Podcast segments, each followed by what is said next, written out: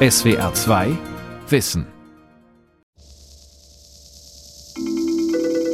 Südwestfunk Nachrichten in Teilen Schwedens, Finnlands und Norwegens ist eine ungewöhnlich hohe radioaktive Strahlung gemessen worden. Die Behörden wiesen darauf hin, dass Menschen nicht gefährdet seien. Als Ursache wird ein Defekt an einem sowjetischen Atomreaktor vermutet. Ein sowjetischer Atombombenversuch wird als Grund für die überhöhte Radioaktivität ausgeschlossen. Die Atomenergiebehörde in Moskau teilte der schwedischen Botschaft mit, sie wisse nichts von einem möglichen Zwischenfall in einem Kernkraftwerk, von dem sie in jedem Fall Kenntnis haben müsste so klangen sie, die allerersten Informationen zum Reaktorunglück von Tschernobyl 1986. Das Kernkraftwerk Tschernobyl liegt heute in der Ukraine und war im Krieg schon recht früh ein Angriffsziel der russischen Streitkräfte. Das weckte bei vielen, zumindest bei den nicht mehr ganz so jungen unter uns, Erinnerungen an diese Katastrophe vom 26. April 1986. Wir hören in dieser Extraausgabe von SWR2 Wissen Aufnahmen von damals aus unserem SWR2 Archivradio. Die Fans von unserem Podcast wissen, diese diese Folge ist nicht neu, wir haben sie aber aufgrund des aktuellen Anlasses noch einmal herausgeholt. Meine Kollegin Miriam Mörtel hatte diese Aufnahmen aus unseren Archiven besorgt, angefangen eben bei diesen 19 Uhr Nachrichten am 28. April 1986 Wohlgemerkt, die Explosion, von der die sowjetische Führung bis dahin nichts gewusst haben wollte, die fand zwei Tage vorher statt, am 26. April. Ja, und da schließen wir auch gleich nahtlos an, denn wenn man sich die Nachrichtensendungen an jenem Abend anhört, dann bekommt man wirklich ein Gefühl dafür, wie die Wahrheit so nach und nach an die Weltöffentlichkeit gelangt ist. Die Nachrichten eine Stunde später klangen so. Südwestfunk Nachrichten die Sowjetunion hat zugegeben, dass es in einem Atomkraftwerk in der Ukraine zu einem Unglücksfall gekommen ist. Die amtliche Nachrichtenagentur TASS berichtete, bei dem Unglücksfall in der Nähe der ukrainischen Stadt Kiew seien auch Menschen zu Schaden gekommen. Bei dem Unglück sei ein Kernreaktor beschädigt worden. Die Behörden hätten Maßnahmen ergriffen, um den Betroffenen zu helfen.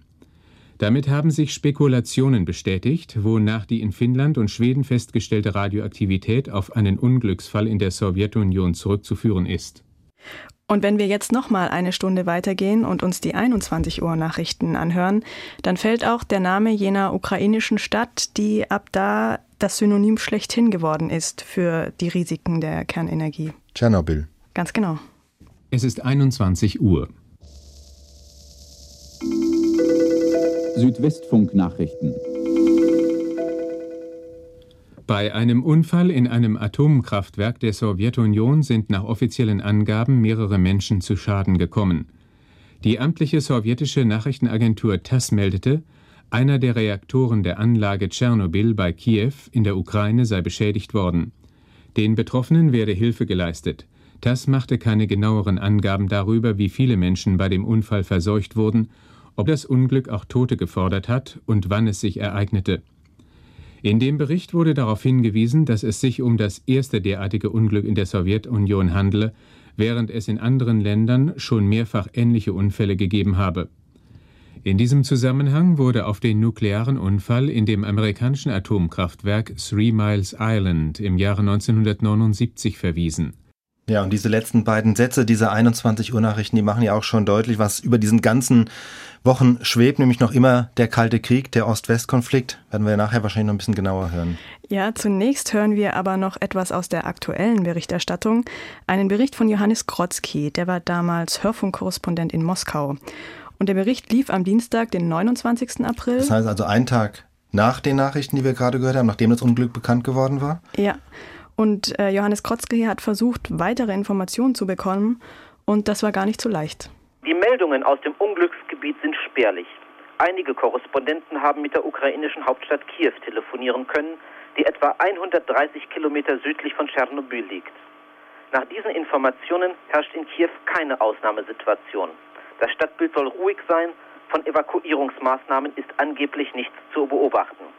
Ähnliche Angaben haben auch Moskauer Botschaften bekommen, die in Kiew eine konsularische Vertretung unterhalten. Am Stadtrand von Kiew arbeitet das Personal einer deutschen Firma, die sich über die bundesdeutsche Botschaft an das Moskauer Außenministerium gewandt hat, um eventuelle Verhaltensregeln für einen Katastrophenfall zu bekommen. Eine Reaktion vom Außenministerium liegt im Moment noch nicht vor. Außerdem gibt es keine Angaben über Ausmaß und Ursache des Unfalls. Die sowjetische Presse meldet heute das Unglück mit keiner Zeile. Die kurze TASS-Meldung ist bislang nirgendwo nachgedruckt. Auch die Rundfunknachrichten, soweit überschaubar, sind noch nicht auf das Unglück eingegangen. Die Zurückhaltung der sowjetischen Medien bei Katastrophen im eigenen Land ist typisch. Meist werden nur solche Ereignisse gemeldet wie Erdbeben oder größere Umweltverschmutzungen, die ohnehin durch internationale Messungen erkennbar sind. Dagegen gibt es in der Regel keinen Hinweis auf Flugzeug- oder Bahnunglücke. Unglücke in westlichen Ländern dagegen, vom Hotelbrand bis zu einem Eisenbahnzusammenstoß, bilden einen festen Bestandteil im sowjetischen Nachrichtenprogramm.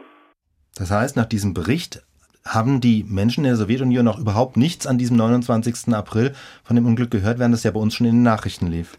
Wie war es eigentlich in der DDR? Ja, der DDR-Rundfunk hat auch informiert. Diese Meldungen waren nur weniger journalistisch, sondern das waren vielmehr Verlautbarungen. Wir sind noch immer am gleichen Tag, den 29. April. Im Zusammenhang mit der Reaktorhaverie im sowjetischen Kernkraftwerk Tschernobyl gab der Sprecher des staatlichen Amtes für Atomsicherheit und Strahlenschutz der DDR, Dr. SC Wolfgang Krüger, folgende Erklärung ab. Im Gebiet der DDR erfolgt kontinuierlich eine ständige Überwachung der Radioaktivität in der Umwelt. Die Ergebnisse zeigen, dass im Zusammenhang mit der Havarie im sowjetischen Kernkraftwerk Tschernobyl keine Gesundheitsgefährdung für Bürger der DDR besteht. Es muss weiter darauf verwiesen werden, dass in der DDR ein ganz anderer Reaktortyp zum Einsatz kommt als in Tschernobyl.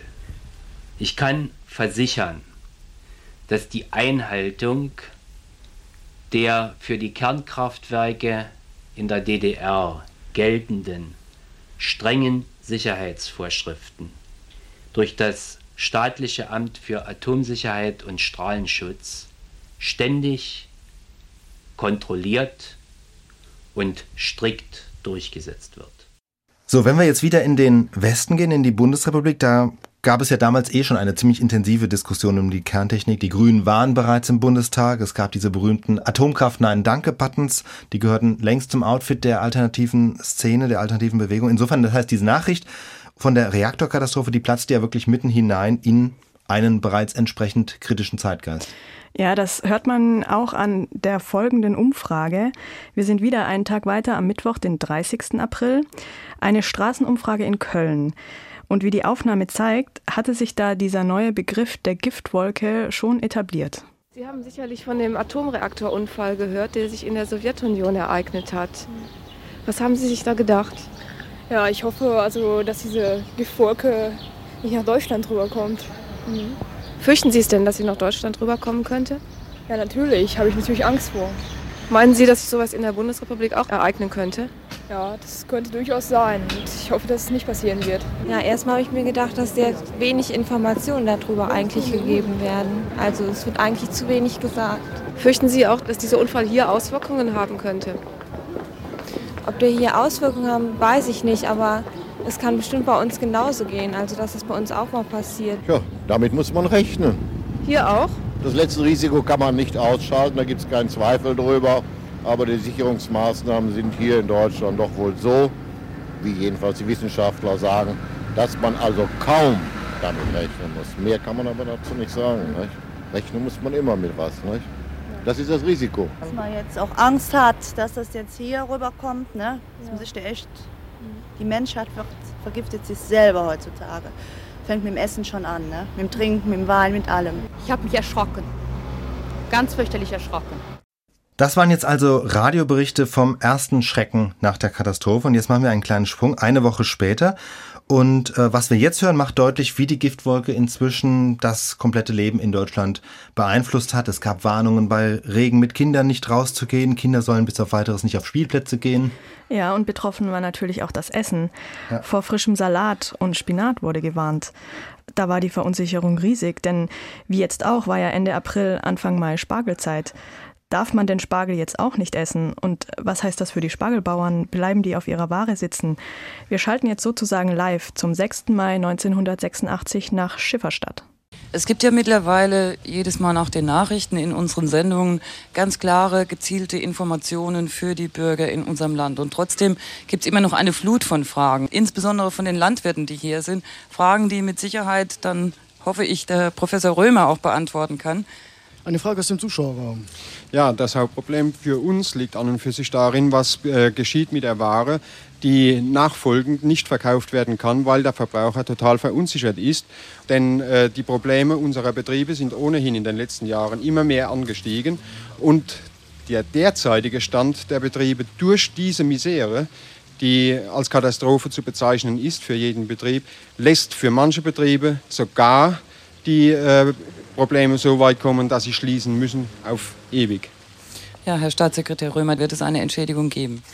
Ich glaube, da muss man äh, ein bisschen unterscheiden, ob es dort einen Rechtsanspruch auf Entschädigung gibt. Äh, diese Frage, die wäre sicherlich sehr differenziert und nur mit langwierigen juristischen Überlegungen zu klären. Wir sind aber der Meinung, dass dort eine Hilfe kommen muss. Wir werden uns für eine angemessene Entschädigung einsetzen, wobei wir der festen Meinung und Überzeugung sind, dies ist Sache des Bundes, denn es ist eine Frage, die den unser ganzes Volk, die Bundesrepublik betrifft.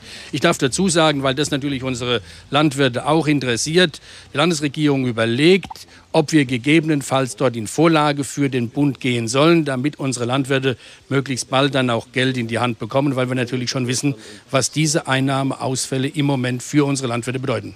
Wir haben heute Morgen in der Sendung Guten Morgen aus Mainz eine kleine Anrufaktion gemacht. Die Hörer konnten dort anrufen und wir bitten jetzt den Kollegen Wolfhard Klein, der die Fragen der Hörer entgegengenommen hat, auch einmal zusammenzufassen, welches dort die Hauptanliegen waren. Ja, es ging wohl. Wir hatten eine Stunde lang die Telefone offen. Es gab über 70 Anrufe in dieser Stunde. Äh, es ging wohl in erster Linie mal um den Garten. Spielen wir doch mal eine Frage einer Gartenbesitzerin ein. Ich habe im Garten schon fast alles gesät. Und Kohlpflanzen habe ich auch schon vor ein paar Tagen gesetzt. Kann man das dann nachher noch ernten oder muss ich alles wieder jetzt umgraben? Tja, Professor Fuchs.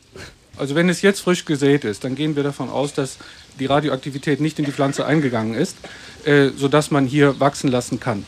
Gut, dann hier haben wir die nächste. Hier muss ich allerdings den Vorbehalt machen. Hier ist die Wissenschaft nicht so, dass sie nun eine ganz einheitliche Meinung entwickelt hat. Also Gut. warten wir noch ab mit dem Umflügen. Haben wir den nächsten Anrufer hier. Geht um Spargel. Wir haben in Mainz ein kleines Lebensmittelgeschäft und hatten mit einem Ingelheimer Spargelanbauer vereinbart, dass wir heute Spargel kaufen, der gestern gestochen ist. Können wir das unbedenklich tun und vor allen Dingen können wir unbedenklich die Spargel verkaufen? Professor Fuchs.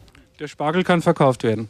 Warum? Äh, Weil es ein unterirdisches Gewächs ist oder warum? Weil es ein unterirdisch wachsendes, äh, ein unterirdisches Gewächs ist und äh, von daher eben keine Kontamination, keine Belastung mit Radionukliden zu erwarten ist. Wolfhard Klein, ich gehe da gerade mal dazwischen mit einer Frage. Ich habe das nämlich eben hier gehört. Haben Sie hier schon Spargel gestochen? Jawohl, auch äh, bei uns gibt es also ziemlich Spargel und äh, unsere Erzeuger sind immer noch der Meinung, dass die Spargel auch verwendet und verkauft werden können.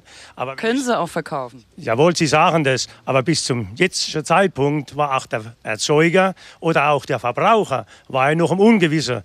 Und wenn ich jetzt als Vorstand des Obst- und Gemüsegroßmarktes vielleicht noch einen Satz dazu erwähnen darf.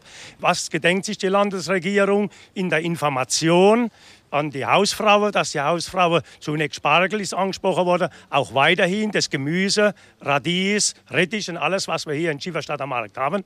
Was gedenkt man damit und mit den Kohlrabi, die ja die Ende vor zwei, drei Tagen erst begonnen hat und voll im Gange ist. Herr Staatssekretär. Gut, ich kann noch einmal dazu sagen, die Warnung, die bisher ausgesprochen worden ist, bezieht sich auf Blattgemüse, bezieht sich auf Spinat, auf Salat, äh, äh, Salat, bezieht sich auf diese Gemüsearten, die oberirdisch wachsen und deren Blätter man normalerweise mit isst. Hier war auch heftiges Kopfschütteln. Warum haben Sie den Kopf geschüttelt bei der Antwort? Weil ich da groß, keinen großen Unterschied sehe in der Informationspolitik der Sowjetunion zu der Informationspolitik unseres Innenministeriums. Warum muss der Salat erst beschlagnahmt werden, um im Nachhinein in Baden-Württemberg wieder freigegeben werden für den Verkehr. An den Grenzen wurden sofort Dekontaminierungsmaßnahmen getroffen für sowjetische LKWs, während bei uns es nicht möglich war, überhaupt Messgeräte in Einsatz zu bringen, wo das Problem am Markt direkt in Angriff genommen werden könnte. Und so wurde das immer vorhergeschoben. Und bis jetzt haben wir noch keine genauen Zahlen, sondern immer nur Wischiwaschi. Also ich glaube, der Applaus galt nicht Ihnen, Herr Staatssekretär, aber jetzt sind Sie dran. Ja, ich verstehe, ich verstehe sehr wohl Ihren Unmut. Aber lassen Sie mich eins ganz deutlich sagen. Es gibt einen gewaltigen Unterschied zwischen der Informationspolitik, die wir betreiben, und der Informationspolitik äh, der Russen. Meine Damen und Herren, lassen Sie mich eins sagen. Unsere Schwierigkeiten, und Professor Fuchs hat es vorhin schon einmal deutlich gesagt, liegen darin, dass wir darauf angewiesen sind, aus Messungen bei uns in der Luft Rückschlüsse darauf zu ziehen, was in Russland passiert ist. Und wir könnten sehr viel klarere Entscheidungen auch treffen, wenn wir wüssten, ist die Quelle in Russland wirklich versiegt, haben die das im Griff, dann könnten wir uns hier darauf einrichten. Wir messen aufgrund der Niederschläge, stellen fest, die Messwerte auf unseren Salaten, auf unseren Spinaten überstreiten teilweise um ein Vielfaches die gesundheitlich unbedenklichen Grenzwerte. Und dann müssen wir sagen, von Fall zu Fall, jetzt müssen wir den Verkauf verbieten. Und aufgrund der Tatsache, dass die Luftverunreinigung rückläufig ist, hoffen wir, dass wir kurzfristig vielleicht schon morgen dann mit der Vermarktung auch von Blattgemüsen, von Salat wieder beginnen können, wenn dies vorher durch Kondamatgeräte gemessen und festgestellt ist, dass es unschädlich ist. Spargelzeit in Schifferstadt, zehn Tage nach der Reaktorkatastrophe von Tschernobyl. Verunsicherte Landwirte und Verbraucher im Westen und im Osten. Gibt es eigentlich überhaupt Aufzeichnungen? Ja, man muss leider sagen, dass von der DDR-Berichterstattung über Tschernobyl nicht mehr viel übrig geblieben ist. Also die Hörfunksendungen wurden nur für kurze Zeit archiviert und dann wieder überspielt und damit ist leider viel verloren gegangen. Allerdings ist es so, dass der RIAS Berlin äh, oft mitgeschnitten hat im DDR-Rundfunk und dadurch konnte doch noch einiges über Tschernobyl äh, gerettet werden. Allerdings sind das weniger Reportagen oder Höreraktionen als vielmehr eben Verlautbarungen. So wie gerade eben diese eine Stellungnahme von dem Wissenschaftler. Ja, oder auch Kommentare oder mhm. eben Propaganda, wie diese vom 7. Mai. BRD-Reiseunternehmen sagten den Aufenthalt von zehn Jugendreisegruppen aus dem Bundesland Baden-Württemberg ab, die auf der Grundlage von Vereinbarungen mit Jugendtourist die DDR besuchen wollten. Die Absage erfolgte auf Weisung des baden-württembergischen Kultusministeriums. Als Vorwand für diesen Eingriff in den zwischen dem FDJ-Zentralrat und dem Bundesjugendring vereinbarten Jugendaustausch wird das Unglück im sowjetischen Kernkraftwerk Tschernobyl angeführt.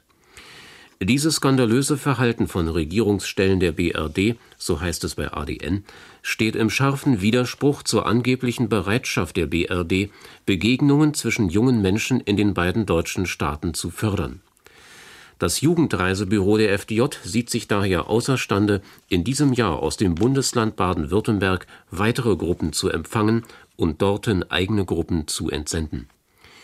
Die Verantwortung für die sich aus der entstandenen Situation ergebenden Konsequenzen tragen allein jene in der BRD, denen jedes Mittel recht ist, den Jugendaustausch zwischen beiden deutschen Staaten zu unterbinden und antikommunistische Hysterie zu schüren. Dieses Vorgehen einer von der CDU geführten Regierung eines BRD-Bundeslandes bekräftigt den seit der Unterzeichnung des SDI-Vertrages und der Unterstützung des USA-Piratenaktes gegen Libyen sowie der durch nichts gerechtfertigten antisowjetischen Kampagne entstandenen Eindruck, dass führende Kreise der BRD nicht an einer Verbesserung des Ost-West-Verhältnisses interessiert sind das scheint sich ja im Grunde wie ein roter Faden durch diese Tschernobyl-Berichterstattung hindurchzuziehen, also vor allem östlich der Mauer. Also diese Grundbotschaft, der böse Westen, der die Sowjetunion verunglimpft, um von den eigenen Sünden abzulenken. Ja, diese Argumentation kann man übrigens auch bei dem bei uns so beliebten sowjetischen Staatschef Michael Gorbatschow hören. Der ist nämlich zwei Wochen nach der Katastrophe am 14. Mai 1986 vor die Weltpresse getreten und hat da zum allerersten Mal öffentlich Stellung genommen zum Vorfall in Tschernobyl. Guten Abend, Genossen. Wie Sie alle wissen, hat uns kürzlich ein Unglück ereilt, die Havarie im Kernkraftwerk Tschernobyl.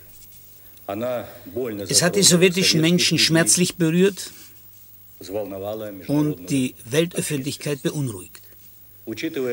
Angesichts des außerordentlichen und gefährlichen Charakters dessen, was in Tschernobyl geschehen ist, hat das Politbüro die gesamte Organisation der Arbeit zur schnellsten Beseitigung der Havarie, zur Eingrenzung ihrer Folgen in die Hände genommen. Aufopferungsvoll und mutig arbeitet das Kollektiv des Betriebspersonals des Kernkraftwerks Tschernobyl. Mit Fug und Recht kann ich sagen, bei aller Schwere des Geschehenen konnte der Schaden in entscheidendem Maße dank des Mutes und des Könnens unserer Menschen, dank ihrer Pflichttreue in Grenzen gehalten werden.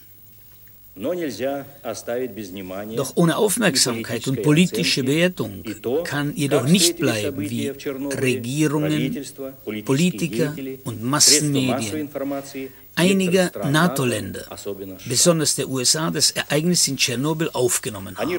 Sie haben eine zügellose antisowjetische Hetze entfacht.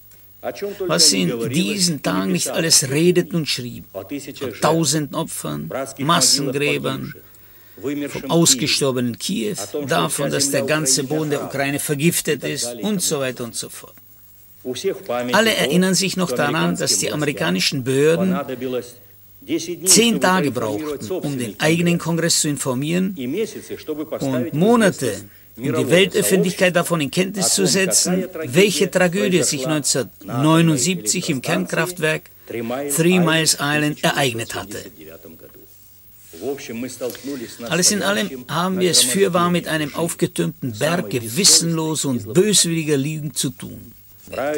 Die herrschenden Kreise der USA und ihre engsten Verbündeten, unter ihnen würde ich besonders die BRD hervorheben, sahen in dem Geschehen lediglich eine weitere Möglichkeit, auf dem Wege der Entwicklung Vertiefung des ohnehin schon schwer vorankommenden Ost-West-Dialogs. Zusätzliche Hindernisse zu errichten und das nukleare Wettrüsten zu rechtfertigen. Mehr noch. Es wurde der Versuch unternommen, der Welt überhaupt zu beweisen, dass Verhandlungen und umso mehr Abkommen mit der UdSSR unmöglich seien und somit grünes Licht für weitere Kriegsvorbereitungen zu geben. Wir fassen diese Tragödie ganz anders auf.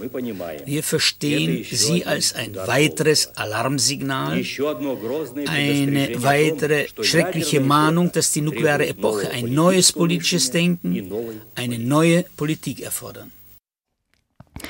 Ja, das war gar nicht einfach, an diese Aufnahme zu kommen. Da habe ich dreimal nachfragen müssen im Deutschen Rundfunkarchiv.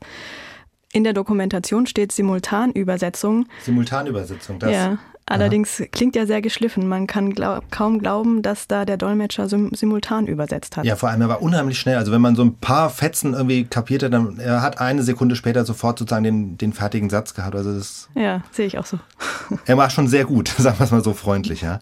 Ja, und äh, am gleichen Tag übrigens, an dem Gorbatschow diese Ansprache hielt, da hat auch der Bundestag über die Folgen von Tschernobyl diskutiert. Das ging fünf Stunden lang und als ersten Redeausschnitt hören wir Bundeskanzler Helmut Kohl mit seiner Regierungserklärung.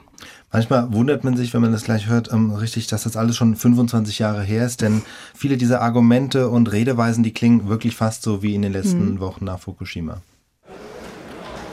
Herr Präsident, meine sehr verehrten Damen und Herren! Was in Tschernobyl geschehen ist, hat uns alle tief betroffen gemacht. Unser Mitgefühl gilt allen Unfallopfern. Wir haben sofort gemeinsam mit anderen medizinische und technische Hilfe angeboten. Und ich möchte dieses Angebot, Angebot heute ausdrücklich erneuern.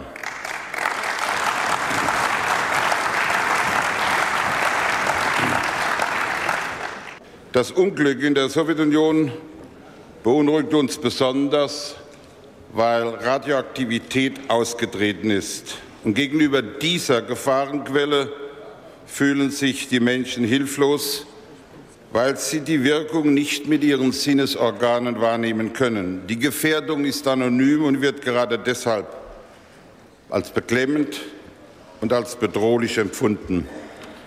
Niemand von uns kann und darf diese Sorgen und Ängste so einfach beiseite schieben. Dass jetzt eine intensive Diskussion stattfindet, ist ebenso natürlich wie notwendig.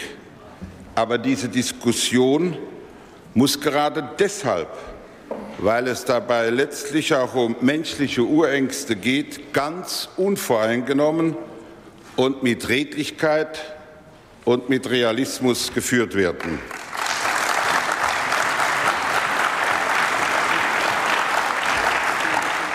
Aber, meine Damen und Herren, wir haben die Pflicht, das Äußerste dafür zu tun, dass die Nachteile des technischen Fortschritts so gering wie irgend möglich gehalten werden.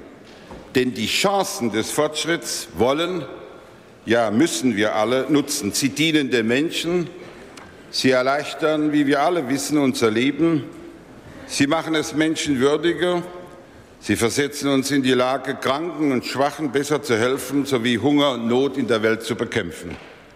Und deshalb, meine Damen und Herren, sind hier bei uns in der Bundesrepublik äh, Deutschland die Sicherheitsbestimmungen extrem streng. Unsere Reaktoren haben, anders als die Anlage in Tschernobyl, mehrere unterschiedlich wirkende Sicherheitssysteme. Deshalb gehören die Kernkraftwerke in der Bundesrepublik Deutschland mit zu den sichersten Anlagen in der Welt.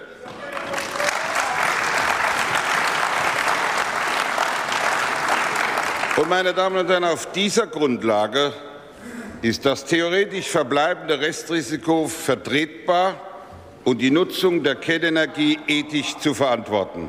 Der Reaktor von Tschernobyl wäre in der Bundesrepublik Deutschland niemals genehmigt worden.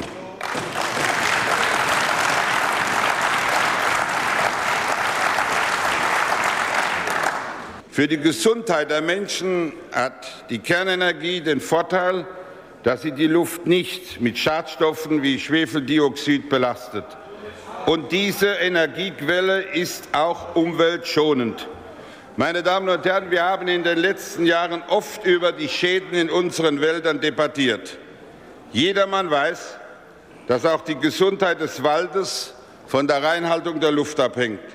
Die Bundesregierung hat von der Förderung des umweltfreundlichen Autos hin bis zum verpflichtenden Filtereinbau in Kohlekraftwerke weitreichende Maßnahmen beschlossen.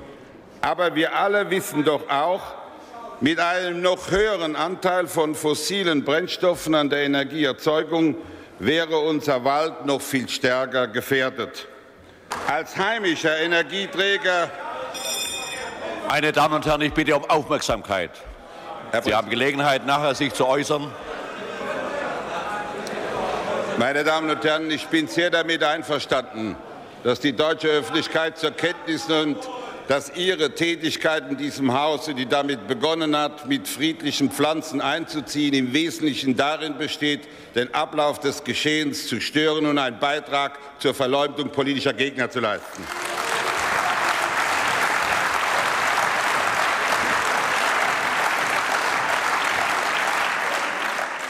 In diesem Zusammenhang muss gesagt werden, dass auch der Reaktorunfall in der Sowjetunion nicht ohne Folgen bleiben kann. Die Informationsblockade der sowjetischen Behörden war verantwortungslos. Wir sind immer noch nicht wirklich darüber informiert worden, was in Tschernobyl tatsächlich vorgefallen ist. Ein solcher Mangel an Verantwortungsgefühl gegenüber den eigenen Bürgern und den Nachbarvölkern sollte in der Völkergemeinschaft unmöglich sein.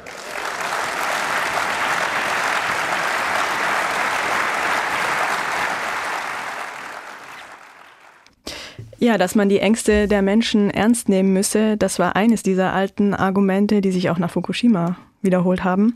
Helmut Kohl hat übrigens auch angekündigt, damals ein Expertengremium einzuberufen und die notwendigen Folgen zu analysieren. Also auch da eine Ähnlichkeit, nur vielleicht mit dem Unterschied, dass Kohl damals noch kein Wort über die Klimaerwärmung verloren hat, gegen die die Kernkraftwerke helfen, sondern Damals war ja das große Thema noch das Waldsterben, der saure Regen und ähm, darauf hat er da abgehoben, dass die Kernkraftwerke dabei helfen, sozusagen das Waldsterben zu bremsen. Und besonders nett war ja diese Formulierung von dem umweltfreundlichen Auto. Ja.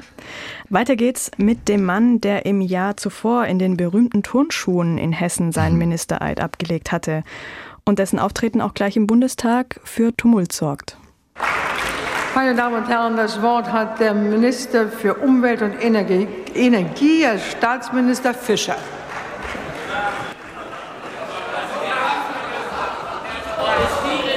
dass ein Land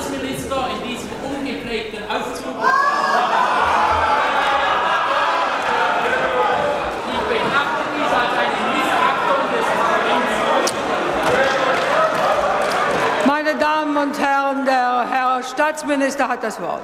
Herr Kollege, zwei Jahre hatten wir hier gemeinsam die Gelegenheit, die Bank zu drücken. Ich sehe da keinen Unterschied zu meiner jetzigen Funktion als Landesminister. Im Gegenteil, ich würde es als despektierlich empfinden, wenn ich als Landesminister mich hier anders verhalten würde wie als frei gewählter Abgeordneter des deutschen Volkes.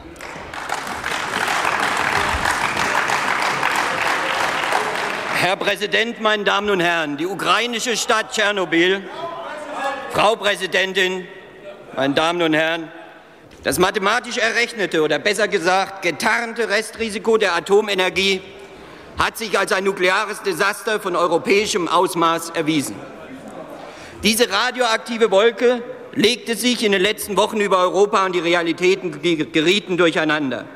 Und, Herr Baum, wenn Sie hier Rationalität einklagen und vorwerfen, es würde hier wieder auf irrationale Bewegungen gesetzt, ich halte den Irrationalismus des Wegs in die Atomindustrie, den Weg in eine Energiestruktur, die ausschließlich und vor allen Dingen durch die WAA, durch den schnellen Brüter auf einen neuen, auf den Plutoniumpfad setzt, auf einen weiteren Ausbau von Kernreaktoren, dies halte ich für zutiefst irrational. Hätte ein im Mairegen, um ein Beispiel zu nehmen, in Hessen sich ergehender Spaziergänger die Sicherheitsschleuse etwa des hessischen Atomkraftwerks Biblis versucht zu passieren, er hätte es nicht mehr passieren können. Die Messgeräte hätten sofort Alarm ausgelöst. Und dies sei alles harmlos und ungefährlich, so die offiziellen Stellungnahmen der Bundesregierung. Dies ist Ihrer Meinung nach offensichtlich alles zutiefst rational. Ich kann mich wiederholen. Ich finde dieses Verhalten zutiefst irrational. Ich komme nun zur Bundesregierung. Es ist der Mühe wert, sich den Ablauf der Woche, in der das Reaktorunglück bekannt wurde, nochmals vor Augen zu führen. Es hat vom Bekanntwerden des Unfalls am Dienstag bis zum Freitag gedauert, bevor die Bundesregierung auch nur erste Ratschläge zur Minimierung der Katastrophenfolgen an die Länder weitergab. Drei Tage. Ich bin an die innerdeutsche Grenze in Hessen gefahren. Da kam am 31. abends an die zuständigen Behörden das Fernschreiben des Bundesinnenministers. Das besagte, nach einem bestimmten Wert dürfen Wagen, dürfen Personen nicht mehr einreisen. Sie dürfen aber auch nicht an der Weiterfahrt gehindert werden. Und dann standen sie da. Alles andere war Ländersache. Und letztendlich blieb, letztendlich blieb die Verantwortung bei der Freiwilligen Feuerwehr von Bad Hersfeld beim ABC-Zug dort hängen. Dort waren Familien mit kleinen Kindern, die Stunde um Stunde warteten. Man hat Anweisungen gegeben, man hat sich aber nicht über ihre Umsetzung Gedanken gemacht. Drei Tage waren dieses, in denen die Menschen trotz stark erhöhter Radioaktivitätswerte nicht gewarnt wurden. Man ließ die Bevölkerung in Hessen, in ganz Süddeutschland an einem strahlenden 1. Mai auf eine verantwortungslose Weise in die Strahlenwolke laufen. Ja, wie groß, meine Damen und Herren von der Bundesregierung, wie groß, Herr Bundeskanzler, muss eigentlich Ihre Angst vor einer wirklichen Aufklärung der Bevölkerung über die Gefahren atomarer Verstrahlung sein, wenn Sie die Wahrheit der Öffentlichkeit so ausdauernd vorenthalten? Fürchten Sie so sehr um Ihr Atomprogramm, um Ihren schnellen Brüter, um Ihre Wiederaufbereitungsanlage, am Ende um Ihren Mut zur Zukunft? Das ist kein Geschwätz, denn man höre und staune und lese vor allen Dingen am gestrigen Tage. Jetzt plötzlich ertönt im CDU-Präsidium der Ruf nach alternativer Energienutzung, nach regionalen Energiesparkonzepten und nach sanften Energiepfaden. In Hessen wurden wir dafür in der Koalition in den letzten Jahren von der CDU dafür müde belächelt. Und ich füge hinzu, meine Damen und Herren, ich wäre heilfroh, wenn dies alles ernst gemeint, wenn dieses die Konsequenz der Bundesregierung aus Tschernobyl wäre, eine atomfreie Energiepolitik, ein Bundeskanzler als Atomkraftgegner. Tatsächlich ist es allein das rhetorische Reagieren einer verschreckten christdemokratischen Parteiführung, Geschwätz, wie Sie das nannten, angesichts absackender Umfrageergebnisse um bevorstehender Landtagswahlen, der Kampf gegen das Gespenst Stimmung. Stellen wir uns doch einmal vor, meine Damen und Herren, dies wäre ein deutsches Atomkraftwerk gewesen oder aber, damit sich der Bundesinnenminister nicht verweigert, ein französisches Atomkraftwerk oder ein Atomkraftwerk der DDR. Wir würden, meine Damen und Herren, diese Republik nicht wiedererkennen. Dies wäre keine freie Gesellschaft mehr, sondern wir würden fortan unter dem Diktat von Halbwertzeit, Geigerzähler und Strahlendosis zu leben haben, von den menschlichen Katastrophen ganz zu schweigen. Auch die mit offen chauvinistischem Unterton, und die Zwischenrufe haben das hier heute wieder gezeigt, vorgetragene Behauptung, die deutschen Atomkraftwerke seien die sichersten der Welt, wurde spätestens dadurch zur Phrase, dass bei den neuesten Atomkraftwerken die Sicherheitsstandards dank ihres segenreichen Wirkens in der Regierung aus Kostengründen deut deutlich reduziert wurden. Herr Minister Fischer, gestatten Sie eine Zwischenfrage des Abgeordneten Dr. Hirsch. Ich möchte im Zusammenhang weitermachen. Die Liste ja, lässt sich verlängern. Verweigert. In den USA ist es geschehen, in der Sowjetunion nun ebenfalls. Und nur bei uns, so der Bundesinnenminister im ZDF, sind die Atomkraftwerke absolut sicher. Wortwörtlich absolut sicher. Welch eine Hybris, Herr Zimmermann. Welch eine zivile Fortsetzung des deutschen Wunderwaffenglaubens unseligen Angedenkens. Ich möchte Sie eindringlich bitten, die notwendige Ruhe herzustellen.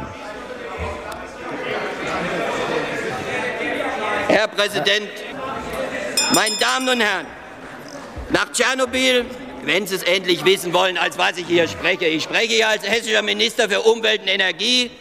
Ich spreche hier als hessischer Minister für Umwelt und Energie und mache von meinem Recht hier zu sprechen, wie es im Grundgesetz steht, mache ich Herr Minister, der Abgeordnete Seiters bittet Sie noch einmal, wenn Sie keine Zwischenfrage zulassen, darf ich die Gelegenheit aber benutzen, ohne den Artikel 43 für Sie einschränkend auslegen zu wollen, darauf hinzuweisen, dass dieses Haus beschlossen hat, eine vierstündige Debatte zu führen. Ich wäre Ihnen dankbar, wenn Sie in Ihrem Beitrag das angemessen berücksichtigen würden. Herr Präsident, selbstverständlich kommt es mir nicht zu, Ihre Anregungen zu kritisieren. Ich nehme an, das wird in Zukunft bei Ministern, Bundes- oder Landesministern zur Übung dieses Hauses werden. Meine Damen und Herren, mit der Atomenergie, meine Damen und Herren, ist unsere Zivilisation meines Erachtens einen entscheidenden Schritt zu weit gegangen. Wir müssen Nein sagen und definitiv umkehren. Ich bedanke mich für Ihre Aufmerksamkeit.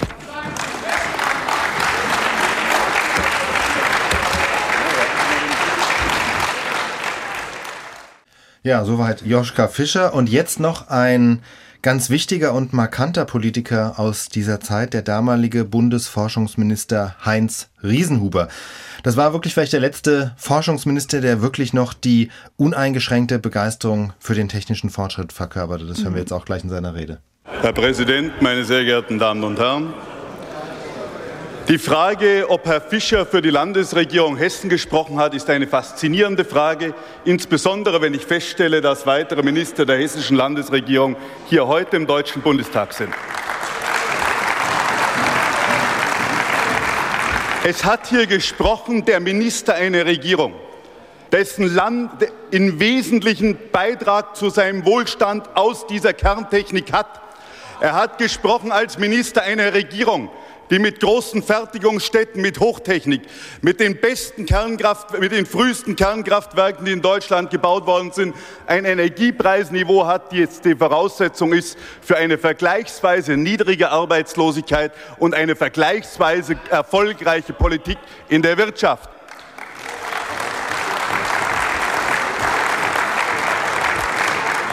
Dies alles, was wir diskutieren, steht unter der sehr grundsätzlichen Betroffenheit von dem Tod von Menschen in der Sowjetunion, aber auch unter der Betroffenheit von der Angst von vielen Menschen.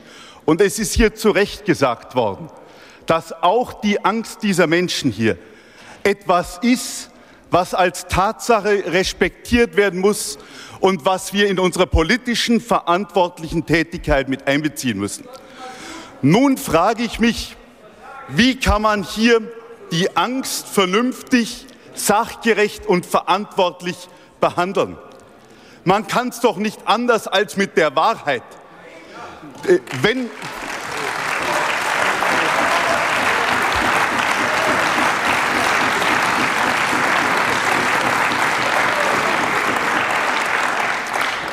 Wenn nun hingesprochen wird von unterschiedlichen Grenzwerten, wenn hier, wenn hier nach dem besten Wissen das der deutschen Wissenschaft verfügbar ist, nach dem Wissen der Strahlenschutzkommission, unabhängige Mediziner, Biowissenschaftler, Grenzwerte festgelegt werden, die unter den Grenzwerten anderer Industrienationen liegen, weil hier wir den Anspruch auf Sicherheit, auf Umweltschutz, auf Schutz der Menschen über jeden Anspruch an wirtschaftliche Vorteile gesetzt haben.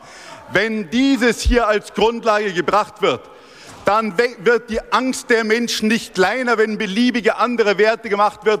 Die Angst wird größer und es wäre ganz gefährlich, wenn man versuchen würde, mit der Angst der Menschen Politik zu machen. Dies wäre ein Zynismus, der nicht vertretbar ist.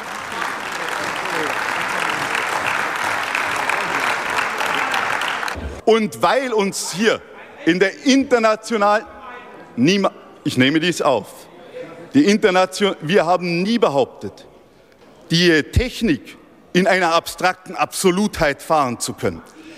Aber nein, das ist nicht wahr. Das ist nicht wahr. Ich kann was wir hier über Sicherheit gesagt haben, war das Höchstmaß an Sicherheit. Und da haben wir uns an, vor keinem in der Welt zu verstecken.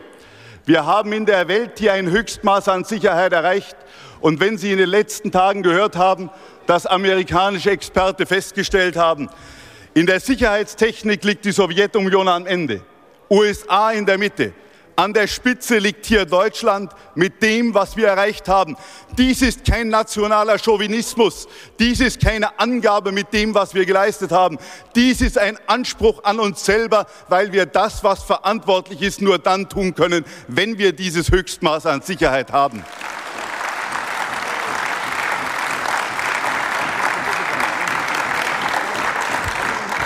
Was ist denn Kernenergie?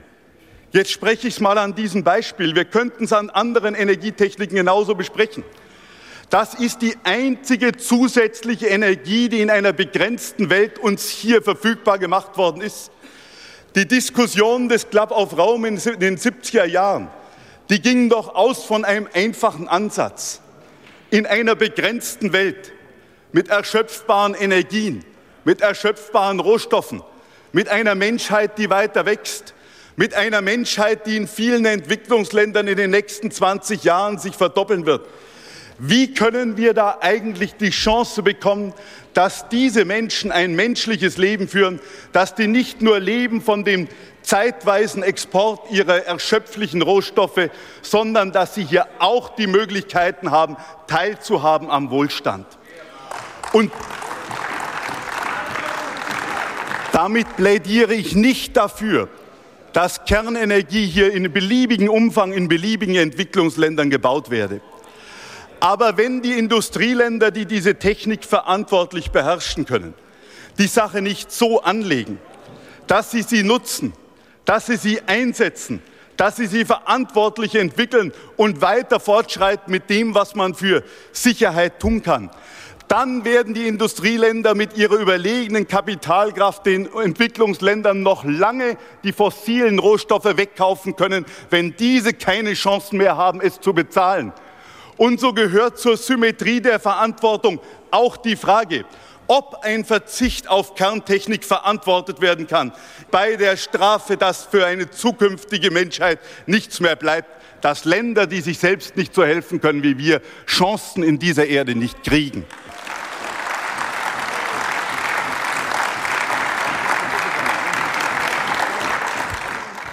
Ja, das waren Redeausschnitte aus der Bundestagsdebatte vom 14. Mai 1986 über die Konsequenzen von Tschernobyl. Du hast gesagt, das ging ursprünglich über fünf Stunden lang. Es waren noch viel mehr Redner und die Reden waren auch noch viel länger. Aber wir müssen uns hier auf etwas beschränken. Ja, noch ein kleiner Hinweis. Man kann auf den Tonaufnahmen ja leider nicht verstehen, welche Sprüche da ähm, aus dem Plenum kamen und die Redner störten. Die Stenografen im Bundestag haben diese ganzen Einwürfe aber alle mitgeschrieben und diese Protokolle sind auch verlinkt über unsere Seite www.swr2.de-archivradio. Dort kann man die ganze Debatte über Tschernobyl nicht nur nachhören, sondern auch nachlesen. Aber mit der Debatte waren die Nachwirkungen des Reaktorunglücks noch nicht vorbei. Wir gehen zurück in den Mai 86.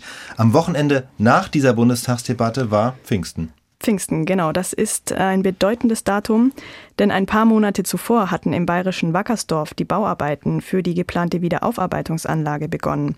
Und das begleitet vom permanenten Protest. Das heißt also, die Atomkraftgegner waren bereits hoch mobilisiert. Ja, und an jenem Pfingstwochenende 1986 eskalierten die Auseinandersetzungen dann mit der Polizei. Mehrere hundert Menschen wurden verletzt. Aus dem vielen Rohmaterial, das es damals äh, von diesem Wochenende in Wackersdorf gibt, haben wir eine kleine Collage gebastelt, aus der man hören kann, wie sich die Situation allmählich zugespitzt hat.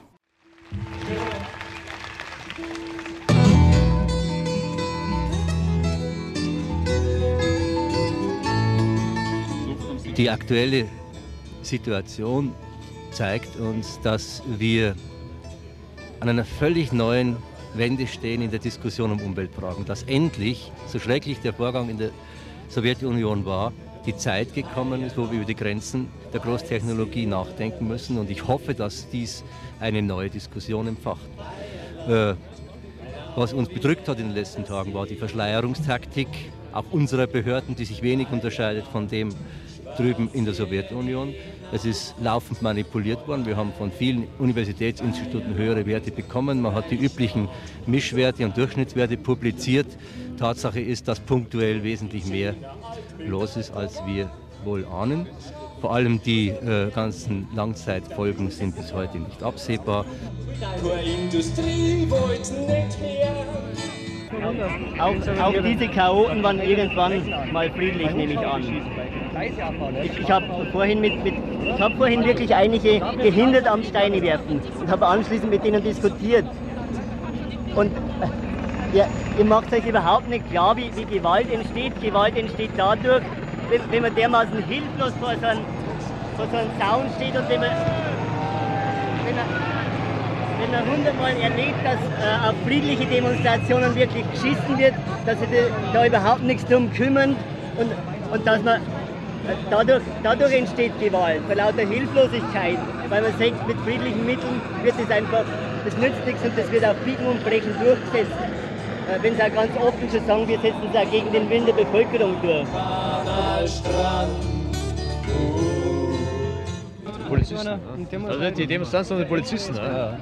Wir hauen auf einen auf. Ne? Also wenn es einen rausgreifen können, wo Schwäche ist und so, wo es greifen können, die wird fertig gemacht mit Zaue. Das hat, also das hat los, gesagt. Los. Wir, wir haufen auf einem und einfach drauf los. Wir schreien den Umweltschutz in die Verfassung rein. Boah, ja, der wirft da auch, aber geh mal.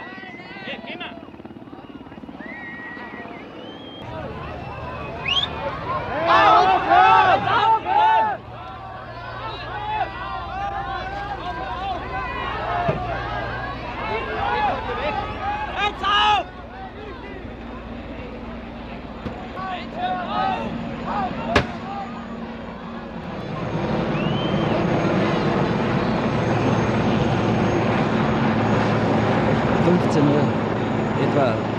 Zur ersten Konfrontation. Der Hubschrauber über uns wirft Gasgranaten ab. Eine Gruppe von militanten Demonstranten wirft Steine auf die Polizeibeamten hier an der Industriestraße. Feuerwerkskörper zerknallen. Andere Demonstranten versuchen, die Steinewerfer zurückzudrängen, stellen sich zwischen die Polizei. Jetzt kommt der 'n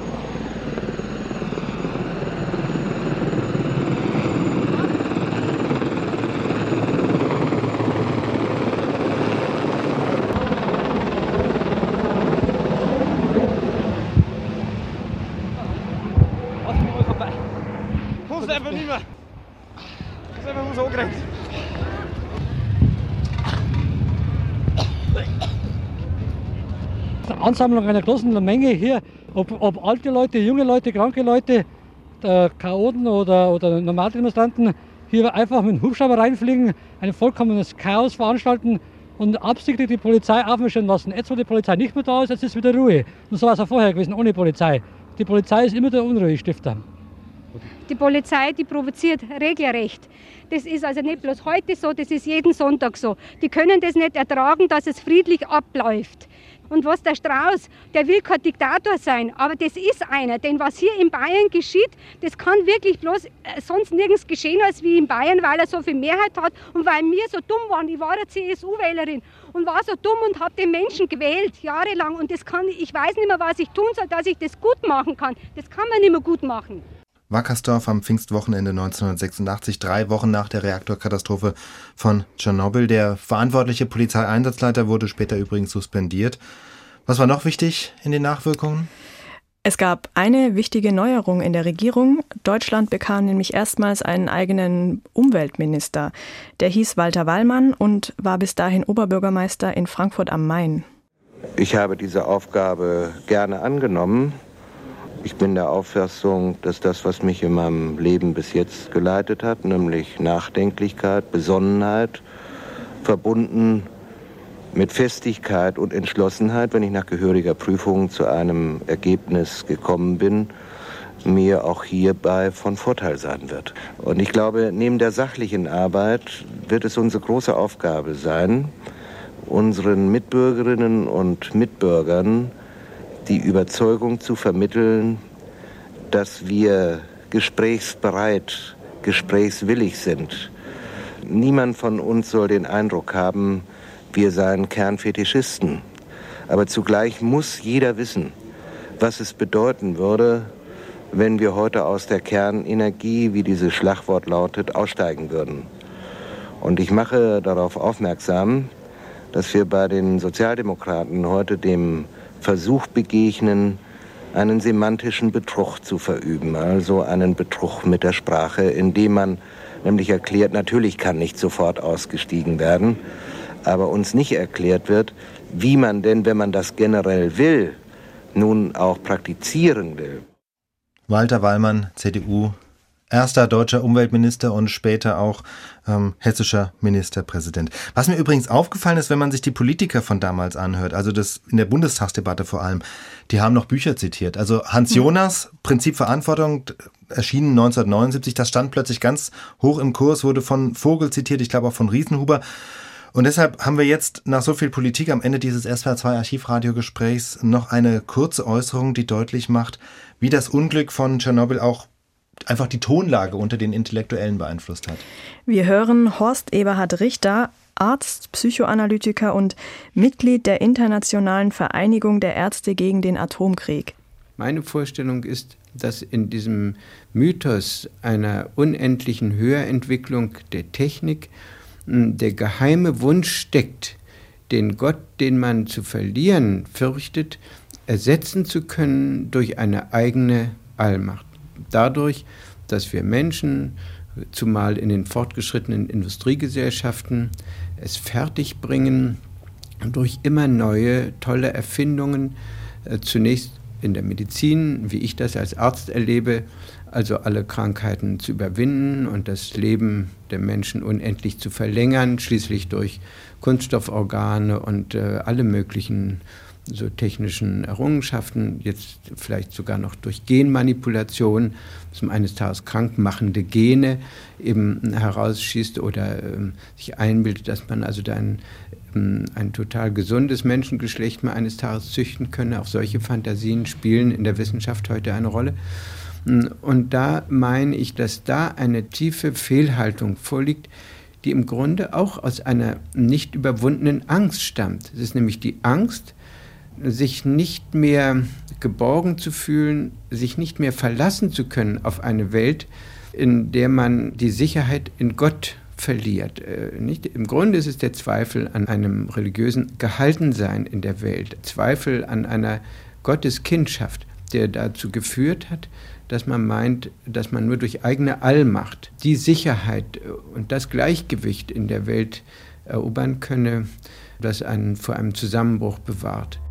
SWR 2 Wissen. Tschernobyl und die Folgen mit Miriam Mörtel, Gabor Pahl und Aufnahmen aus dem SWR 2 Archivradio.